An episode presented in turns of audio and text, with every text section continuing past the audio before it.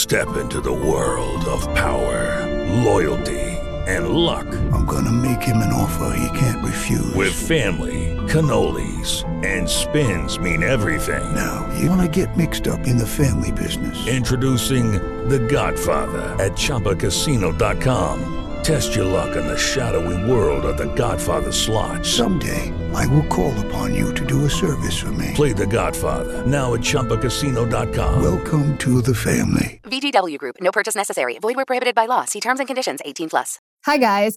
So, we often talk about on this show, we talk about the left's effort to mainstream what they call gender affirming care or the gender affirming model of healthcare for children who suffer from gender disorders. Now, gender affirming is their euphemistic term. I would reject the term, but it's what it's what the left calls this model of healthcare. And what they mean by gender affirming is this pipeline where children who feel uncomfortable in their bodies or children who are influenced by the social contagion of rapid onset gender dysphoria and claim that they identify as a gender that is incongruent with their biological sex, they're put in this pipeline where first they socially transition and then they are put on puberty blocking hormones. Then they are put on cross sex hormones. Then they are referred for surgical transition, which is the so called top and bottom surgery.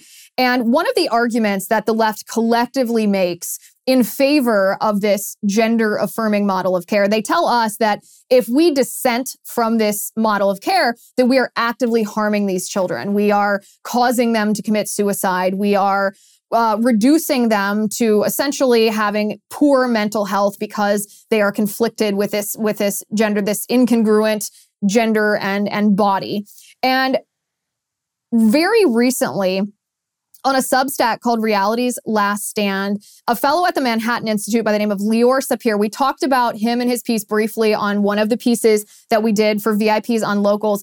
He went through all of the studies, the data, the statistics, and the claims by the leaders on the left that claim that putting children on puberty blocking hormones results in a better mental health outcome. And so Leor is here with us today because I want to dive into the weeds on this. This is the underpinning of this effort in the medical community to put children on these these these drugs which are not FDA approved for the purpose of quote unquote suppressing puberty or putting a pause button on puberty while they explore their gender identity. Leor Sapir from the Manhattan Institute. Thanks for joining me. It's good to see you. Thanks, Liz. Thanks for having me. So your piece was outstanding. I, I I I told everyone who watches and listens to this show when we talked about it. I think it was last week. I told them to read your entire thing, but I'm really excited to talk to you today because I, I'd like you to first introduce yourself because this is quite an undertaking that you have um, that you've decided to make your quest. This is quite an undertaking to take some of the top influencers who are propagating this information in the name of medicine about transgender youth and say, listen, you're wrong, and here's why. So, give us a little background on who you are. Sure. So, um, I got my PhD in political science, believe it or not, um, and um, I wrote my dissertation on the Obama administration's uh, regulations under Title IX on the subject of transgender student uh, students in schools. Um, and right around 2020, when I was doing a postdoc, um, I started to really get sucked into the medical medical debates themselves, um, and I started to notice that you know there's very little there. Um, you know the studies are weak um, they're poorly controlled. You don't really need uh, that much expertise to understand um, what they do and do not find. In fact, in most cases, the authors themselves will, will tell you that. Um, but I was especially struck, uh, and still am, by the extent to which uh, our institutions of knowledge gatekeeping, by which I mean the medical journals, the peer review process, you know, more popular magazines like Scientific American, um, have been completely captured on this issue. Um, at minimum, they fail to report faithfully and honestly on the findings of uh, the studies that they cite. Um, and I think no less important, they fail to provide their readers with a comprehensive, accurate picture of the whole state of the research, uh, a comprehensive understanding of where we are um, medically, scientifically, in our understanding of these um, of these phenomena as they affect youth. So you know, people often ask me, why, how, you know, you're a political scientist, you're not a doctor. Why are you speaking on this issue? Um, my simple answer to that is the science is not that complicated for anybody who has a basic understanding of you know of research design. Um, the bigger, the much bigger question here is the is the question of institutional capture, and that's a question for political scientists. That's not a question for doctors. Yeah, that's really interesting. So you use this phrase institutional capture.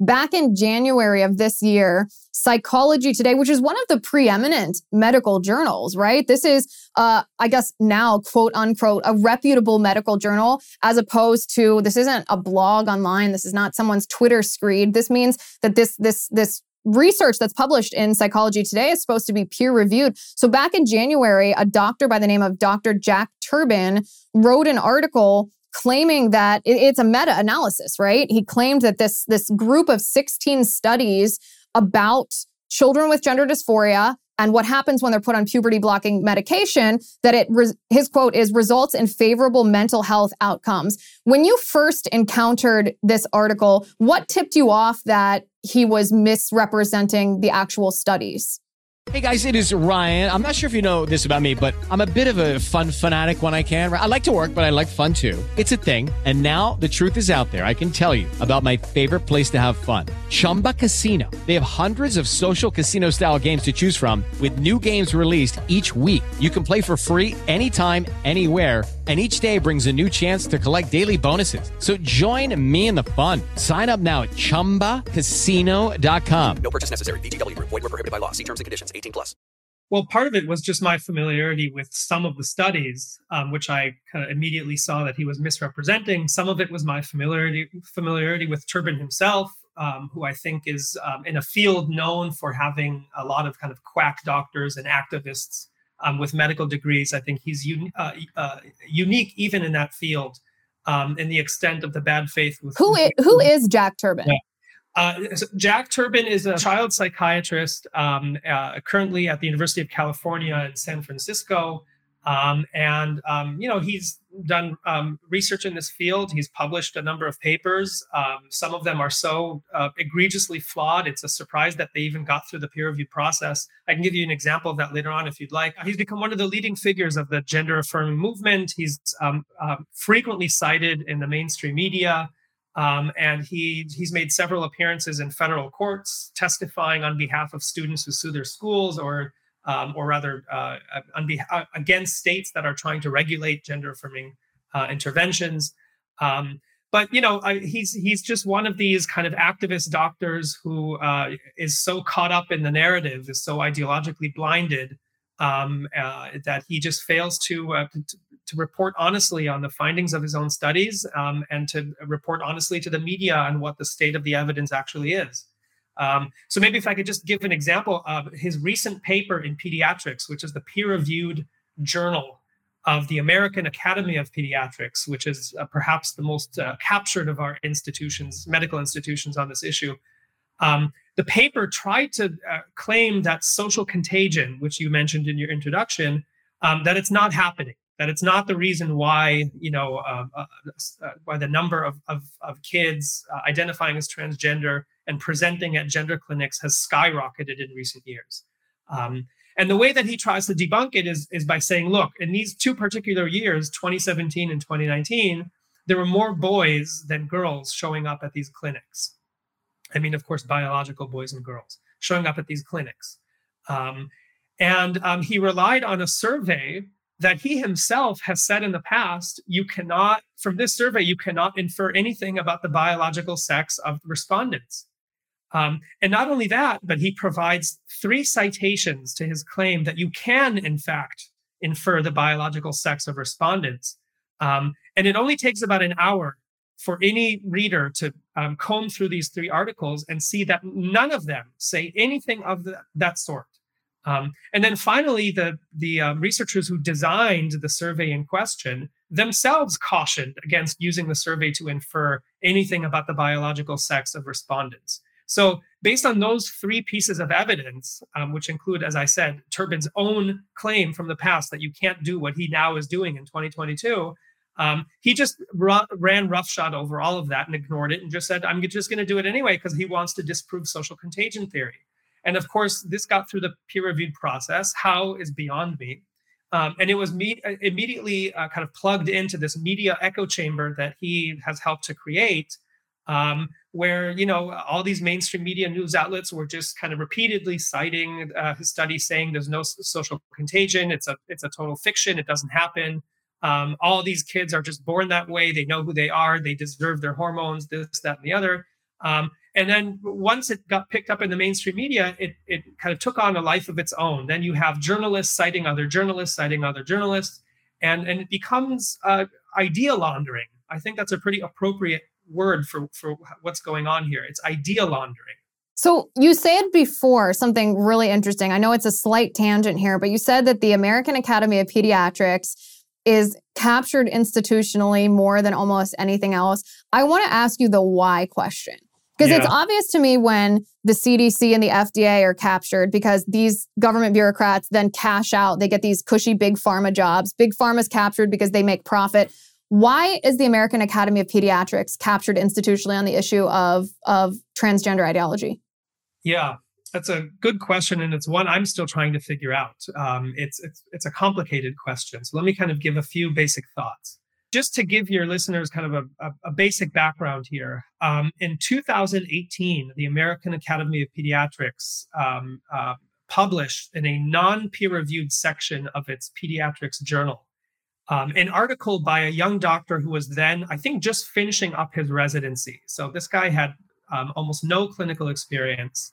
Um, uh, and the article basically claimed that the approach taken by um, um, gender dysphoria experts in clinics around the world known as watchful waiting, which is when you don't socially transition children until puberty, um, because the vast majority of kids who exhibit these gender dysphoric behaviors um, come to terms with their body and their sex by puberty. So it's it, it's wrong and harmful to transition them.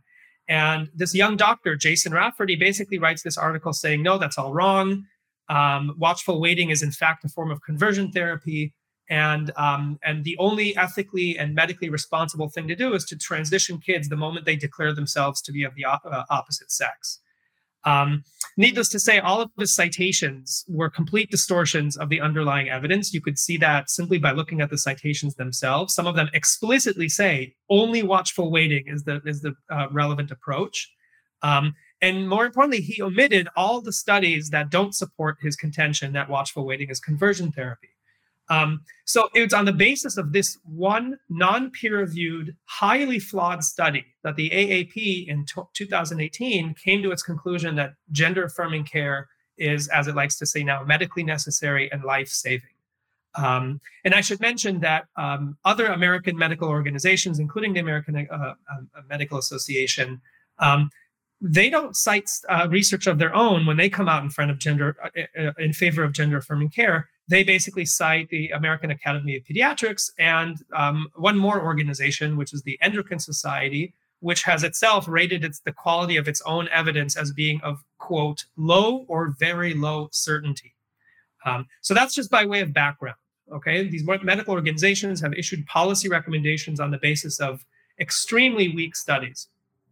Um, so why is the AAP captured? Well, I mean, there's a number of reasons, Liz. I mean, one is you know what we're seeing in the AAP is part and parcel of what we're seeing across other institutions of in American life, which is a kind of ideological takeover by a very young, um, very very left wing, very um, woke uh, generation of activists coming out of elite universities. We see this in um, editorial boards at mainstream media. We, have seen this at the New York Times. Uh, we see this in corporations. Um, uh, and, and, and we're seeing this now in the medical profession itself, um, both at the level of medical education, where science requirements are, are being dispensed with in favor of social justice curricula. And we're seeing it in professional medical organizations like the AAP.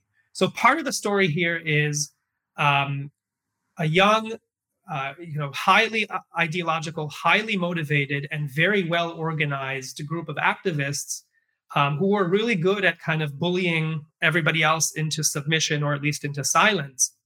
Um, so it's a kind of collective action problem, right? Where you have a majority of pediatricians, or at least of, uh, let's say, of, of, doctors in general, who would like to see evidence-based care. Um, but then you have a minority of activists who are very vocal and well organized and know how to dictate the tone and the policy. Um, but part of it, I think, is that uniquely uh, for the American Academy of Pediatrics, you know, it's a heavily female-dominated field, two thirds. Um, uh, there are and and um, in female-dominated fields, uh, in, you know, pediatrics, psychology, and psychiatry, and um, education and teaching. Um, understandably, there tends to be a much stronger emphasis on kindness and compassion and empathy um, and that's usually the the you know the, the tone uh, in which these arguments are made, right? That if you disagree, it's not that you have a reasonable interpretation of um, inherently ambiguous studies. It's that you're cruel, you're lacking in compassion, and I think those that kind of messaging um, is uniquely uh, potent in an environment that is um, uh, female dominated, um, and I think that's why we're seeing um, these particular fields of the of the medical establishment as well as schools being taken over by this stuff. Again, it's not that um, it's not that women yeah. are all on board with this stuff. On the contrary, I work with a lot of women who are are at the forefront of pushing back against it. Um, it's just that these fields tend to be uh, uh, ones in which empathy can more easily be weaponized. Yeah, and I maybe the real question is how did a doctor like Jason Rafferty get his shoddily sourced, non-peer-reviewed article published on the AAP and who at the AAP allowed that to be published. Because if that really is the beginning of the institutional capture, then those questions maybe need to be answered. Because there, you you mentioned you know you mentioned evidence based medicine, but standard of care is very important when it comes to AAP. If doctors, if pediatricians across the country don't follow the standards of care, then they're liable in a court of law if they have a bad outcome. So anything the AAP says, essentially, pediatricians are required to follow. And so there's certainly an ideological motivation to have the AAP recommend recommend what someone who is, you know, someone whose agenda is the transing of children. Um, they would certainly be incentivized to have the AAP dictate this as a standard of care. Right. Um, so I, I, should just mention, I think the fact that the Rafferty, first of all, the Rafferty paper was not technically peer reviewed. Um, other papers since the Rafferty paper have been peer reviewed and they have been very weak as well. So the peer review process there is, does seem to be broken. And I, I don't think most pediatricians understand that. Um, one thing that we discovered, for example, of the last couple of years is that um, the AAP recommends, um, or pediatrics, I'm sorry, the, the Board of Pediatrics recommends certain journal articles as best of the year. Um, and it recommended, um, I believe it was Jack Turban's article uh, as best of the year. And when we inquired as to why that's the case, it turned out that the editorial board recommends best of the year based on the number of clicks and downloads, as opposed to the quality of the underlying. Oh argument. my gosh. and you know, this is something that I imagine a lot of pediatricians, a lot of doctors, and certainly most parents um, are unaware of.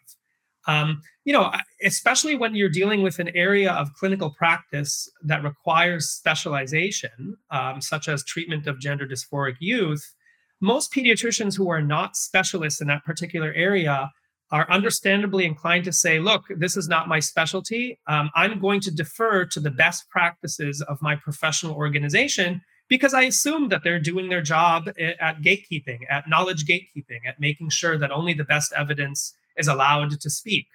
Um, so a lot of this is kind of this broken chain of trust, right? And, and that I think is characteristic not just of the medical, of the problem of, of wokeness in medicine, but in general in academia and in, all forms in which knowledge gets to dictate policy. Is that there's this chain of trust that we we rely on certain mechanisms, certain processes like peer review, um, and the fact that these uh, um, mechanisms are not working as they should uh, is a huge problem and one that we often discover when it's too late. Yeah, and we're told simultaneously that if we are not part of the AAP, if we are not doctors, then we're not qualified to be skeptical of what the quote unquote experts tell us. I, I want to go back to the Jack Turban article for a second, though. I, so there, he based this on 16 studies. Can, we don't have to go through all 16 of them, but I want to go through some of them, if you would, and tell me what the actual study was and how he represented it and how you debunked it. Because pe- people want to understand this so that they can have conversations with their family and their friends and local school boards and politicians, not just saying, like, oh, I know this is wrong, but they want to be able to articulate the why. Sure, absolutely. Okay, so let me divide the studies into two groups. Um, the first group would include the, the papers published um, uh, uh, under what's known as the Dutch study or the Dutch protocol. And these are the first and second studies that Turban um, lists, and I'll, I'll get to those in particular. It's because that is um, that remains the gold standard. That is supposed to be the highest quality evidence that we have to date um, of the benefits of gender affirming interventions. And as I'll as I'll show you, it's uh, it doesn't come anywhere near um, being good evidence. Um, the second body of evidence um, uh, includes all the subsequent studies that have been done um, in the 10, 15 years since these studies came out. Um, and those studies, you could say, fall into two camps. Um, one camp includes studies that show no um, no improvement in mental health, right? So um, kids got puberty blockers or cross-sex hormones and and all relevant measures of mental health outcomes anxiety, depression, suicidality, all these things, um, there was no statistically significant improvement. Um, the second camp of studies, again, we're under the second category of studies, um, meaning not the Dutch studies. The second camp in, in the second category um, does show improvement, but there is no way to isolate the effects of hormones from those of psychotherapy right? So these were kids who were getting um, counseling, psychotherapy at the, at the same time they were getting um, uh, uh, hormones. Um, typically, in order to qualify for ho- hormones, they also had to have a, uh, a supportive family background. And so there really is no way to know whether the hormones are what are uh, are what's causing the improvement in mental health or the psychotherapy. Um, so uh, you cannot infer any causal claim, right? You cannot say that hormones are causing improvement in mental health, which is what Jack Turban is trying to do in this study. And I should mention that of those studies, most for the most part, the authors are pretty straightforward about this. They will say things like, "No causal inference can be made from our uh, based on our research design." Um, but you know, Turban omits all of that relevant information and basically misleads his readers into thinking that um, that that the authors of those studies did in fact find causal influence of hormones on mental health. So I just want to clarify that my critique here was not necessarily of the studies themselves, it was the way in which Turban is interpreting the studies and popularizing them um, to the media and to the medical profession. So, with that out of the way, I mean, let me just kind of get into the. I, I think most important here are going to be the Dutch studies because that remains the gold standard. Um, so, this refers to a, uh, a, a long term um, cohort study that began in the Netherlands in the 1990s and continued um, through the 2000s. Um, and um, the study really suffers from a number of uh, fatal weaknesses. Um, and I go through these in my in my uh, piece reviewing Jack Turban, so I'm not going to go into it in great depth here. But I'll just say um, one problem is uh, just bias in selection so the way in which the uh, researchers set up their research design um, was in such a way as to select in advance only those cases that um, um, that that where puberty blockers did not show um, did not result in, in mental health distress. Let me interject really quick because I want to make sure I want to make sure that I'm clear on this and that that our listeners are clear on this. So Tell me what the Dutch studies were set up to do. Who were they studying and what was the point? Because if we're going to understand the bias of them, we need to know like what the studies are. Okay, good. Yes. Okay. So um, let me go back a couple steps here. Um, until the 1990s or really late 80s, it was generally understood that, you know, uh, these kind of what were known at the time as sex reassignment procedures um, for a condition that was then called gender identity disorder um, if they should be done at all, and there were people who thought and still think today that they should not be done, but if they were to be done at all, they should only be done on adults for obvious reasons. Um, in the 19, late 1980s and 1990s, a group of researchers at the Free University of Amsterdam said, look, um, adult transsexuals, that's the word that they used, adult transsexuals um, tend to uh, still have serious distress associated with their body and it is the body itself that causes the distress, specifically the secondary sex characteristics, breasts, facial hair, um, big bones and musculature, all these kinds of things, right? So, especially when it comes to boys, um, and and uh, pretty much all of their um, patients were boys who participated in the study. Especially when it comes to boys, preventing puberty, um, it was thought, would uh, reduce the likelihood of suffering on account of these irreversible changes that puberty uh, brings to the male body. So that was the rationale. Um, and you know, they thought that if they could really carefully assess um, eligibility for participation in the study and screen out all the kids who had other, you know, co-occurring mental health problems, and do this on the basis of an informed consent model with the support and, and, and approval of the parents, um, that they could really uh, produce better mental health outcomes in the long run. So that's that's what the Dutch study tried to do.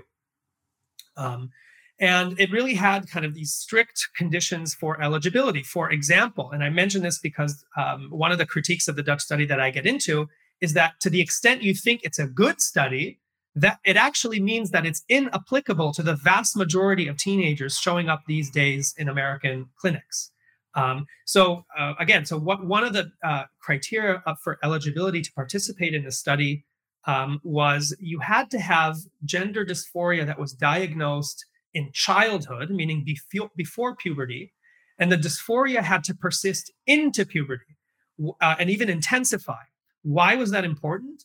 Because the Dutch understood that puberty is itself a stage in development that clarifies who you are, what your body is, the kinds of changes that you're going through. Um, and, uh, and puberty was, uh, was assumed to, to, uh, to cause desistance, meaning to help um, children um, uh, stop, uh, you know, uh, rejecting their body and identifying as the opposite sex, right? So, um, so that was a fundamental condition. They had to have early onset gender dysphoria and had to continue and even intensify into adolescence. By contrast, the vast majority of um, uh, uh, you know minors showing up for gender transition procedures nowadays in the UK and the United States um, are adolescent onset, or what's known as what you mentioned earlier as rapid onset, right? Uh, um, these conditions did not start before puberty. Um, they usually start around puberty or a little bit after. And so, therefore, they're, um, you know, if you're, unless you're a, an ideologue, um, the first question you would ask is, well, they're probably brought on because of puberty, because of all the psychosocial, you know, stressors of, of going through through puberty, especially for girls. Um, so that's just one example of how um, uh, the Dutch protocol based on the Dutch study, uh, to the extent that it's even a good protocol, meaning science based, um, is actually inapplicable to the vast majority of kids. And I should mention, one of the authors of the Dutch protocol said last year, in 2021, he said, other countries, and he meant also, and probably especially the United States, are, and I quote, blindly adopting our research. Um, and uh, you know the, the Dutch and a number of their uh, counterparts in Finland and in Sweden have since also spoken out and say and said, you know what uh, what's going on in the United States is just um, there's no evidence for it. Um, it's literally experimentation on children. Um, and if you know if if gender affirming doctors in the United States um, appeal to the Dutch protocol, to the Dutch studies, and claim to be following those studies, um, they either don't know what they're talking about or they're uh, they're lying um, because that's just not the case. So these 16 studies, I guess, setting aside Jack Turban's misrepresentation of them for a second, do any of these 16 studies show that putting children on puberty blocking hormones or giving them cross sex hormones or having them undergo surgical transition are there any of these studies that show that that helps the mental health status of youth, gender disordered youth?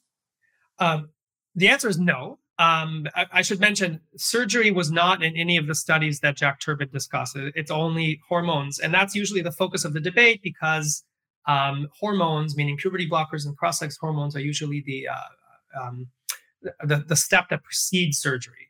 Um, so if you, you know, how, what our policy is about about hormones will um, dictate downstream what our policy is on surgery. But um, the short answer to your question is no. Um, there isn't a single long-term study um, that can show reliably that hormones cause improvement in mental health. Not one.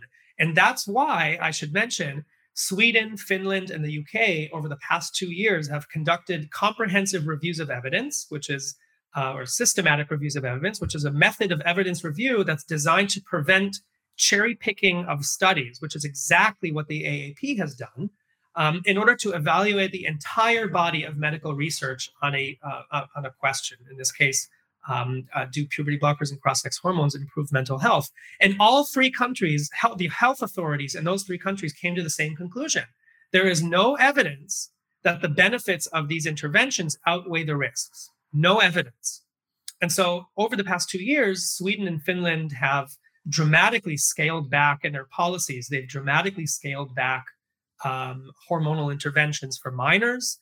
They've basically said we're only going to allow it in extreme cases um, that adhere to the Dutch protocol and in uh, uh, research settings because we we want to know ultimately this is an experiment and we want to know what the long-term mental health consequences are of giving these kids puberty blockers and cross-sex hormones. So they've drastically narrowed um, uh, eligibility.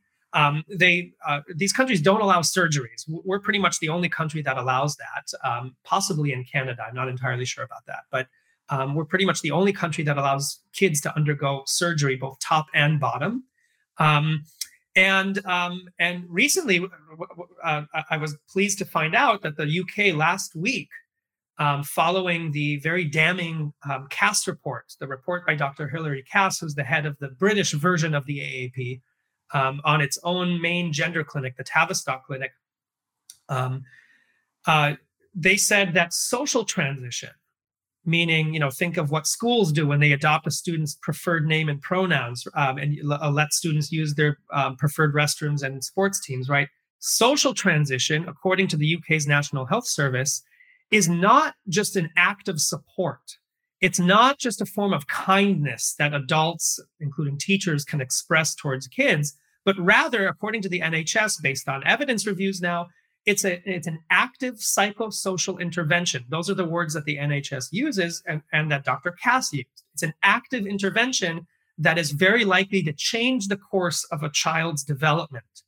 Um, and if you want, we can get a, you know, there's 12 studies that prove this, or at least show that it's highly likely to be true. Um, and so that means that the NHS now strongly discourages social transition in pre-pubertal children, meaning children before the age roughly of 11 or 12, and even for adolescents, for teenagers, it says social transition only with a diagnosis of gender dysphoria and only on the basis of informed consent. That's important because informed consent is usually a requirement of risky medical treatments, right? You don't need informed consent to take Tylenol, um, but you do need it to undergo risky medical treatments. And the, the, uh, the UK is now considering social transition, right, where no puberty blockers are involved. Um, even that it's considered to be uh, it's considering to be a risky medical intervention. And I just want to emphasize for your listeners, I cannot uh, uh, I cannot exaggerate how important this is for what's going on in American schools these days, because we are seeing school districts across the country adopt policies in the name of, so to speak, inclusion and safety, in which children, even from the age of kindergarten, and we have hard evidence of this. And if anybody doesn't believe me, I urge you to go to Christopher Rufo's website. He's a, fellow at the Manhattan Institute as well. And he's been compiling the evidence on this. It's right there in, in, in, in school policies and in presentations that, that they give. Um, it's we have hard evidence of this that schools are actively encouraging teachers and teachers themselves are actively socially transitioning children in many cases without notifying or getting consent from their parents. And I just want to emphasize this is a medical decision. It's not just an expression of kindness or inclusivity or safety.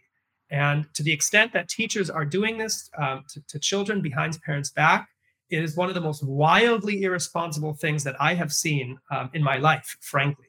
Wow. It's hard, it's hard to believe that this is happening right under our noses when the science contradicts it.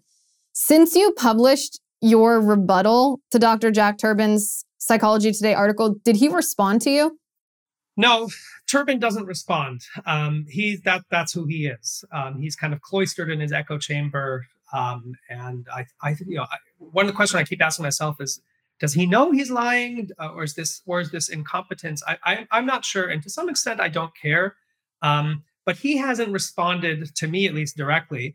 Um, what did happen after I published my my analysis of his of his analysis um, is that um, four days later, Psychology Today issued a correction. Um, they corrected four four of the claims he makes in, uh, for four of the studies. Um, they also made two stealth edits, which I thought was very interesting. um, because one of the claims that, for example, one of the claims that Turban makes in his article is that uh, one of the studies that showed no mental health benefits from hormones, Turban says, you know, uh, we can ignore the study because the the number of patients, a number of subjects that it included in the study were so, uh, was so small that we can't really infer anything from it. But then he goes on to um, celebrate studies that have uh, um, uh, cohort patient cohorts uh, uh, that are equally small, and in some cases even smaller. And he says, "Oh, these studies that did show mental health benefits, we should um, consider to be valid." So, um, Psychology Today stealth edited his claim about small studies out because it was a glaring hypocrisy there. Um, and they issued four explicit corrections. And as I showed, um, and I think I think in one of my Twitter feeds, um, uh, they there were a number of other corrections too. Um, uh, I'm sorry, there, there, were other corrections that should have been made but weren't, um, uh, and and some of them serious corrections. For example, on the Dutch study.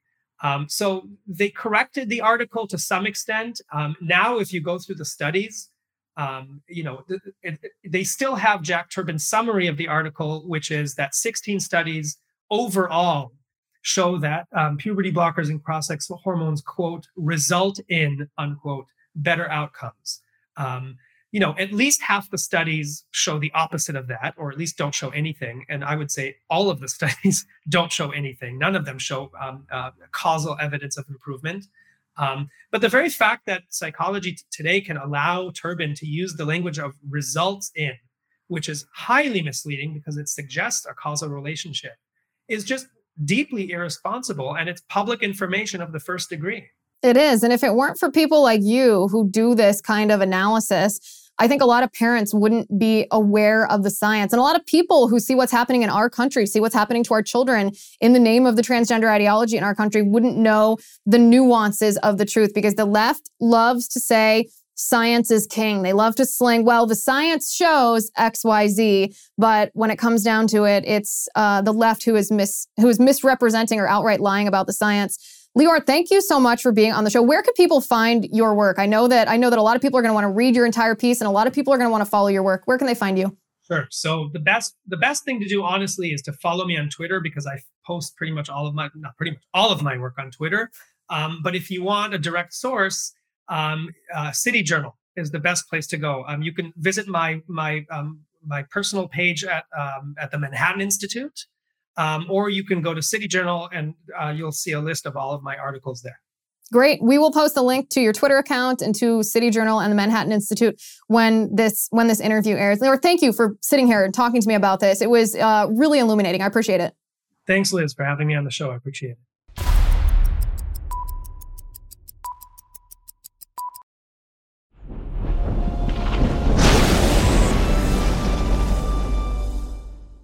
Hello, it is Ryan, and we could all use an extra bright spot in our day, couldn't we? Just to make up for things like sitting in traffic, doing the dishes, counting your steps, you know, all the mundane stuff. That is why I'm such a big fan of Chumba Casino. Chumba Casino has all your favorite social casino style games that you can play for free anytime, anywhere with daily bonuses. That should brighten your day a little. Actually, a lot. So sign up now at chumbacasino.com. That's chumbacasino.com. No purchase necessary. Group. Void were prohibited by law. See terms and conditions. 18 plus.